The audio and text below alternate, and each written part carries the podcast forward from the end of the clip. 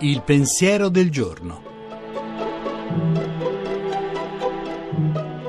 In studio Luca Diotallevi, professore di sociologia dell'Università di Roma 3. È fuorviante dire che in Quaresima la Chiesa invita a fare delle rinunce. Memore dello stile di Gesù, in Quaresima la Chiesa invita ad ascoltare di più ed anche ad ascoltare se stessi e la propria carne. Pensiamo a quando, verso mezzogiorno, cominciamo ad avvertire un certo languorino o magari un po' di fame. O pensiamo a quando, a tarda sera, cominciamo ad avvertire un po' di sonno. O ancora a quando strizziamo gli occhi per vedere meglio qualcosa e vorremmo avere più luce. Fame, sonno, desiderio di vedere sono alcuni dei modi con cui la nostra carne chiede forza, buoni sapori, odori piacevoli, riposo, ristoro, luce.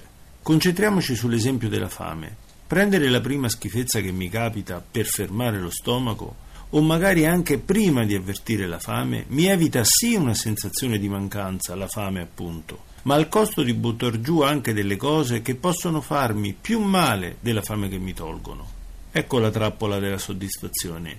Mi toglie una sensazione spiacevole, ma azzitta il desiderio e la sua capacità di orientare le scelte. Con la fame il corpo chiede cose buone e gustose per avere vigore, chiede più vita.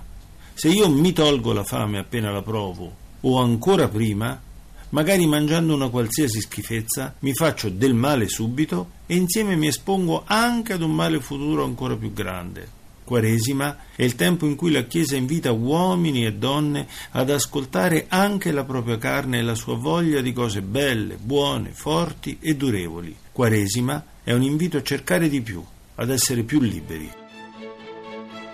La trasmissione si può riascoltare e scaricare in podcast dal sito pensierodelgiorno.rai.it.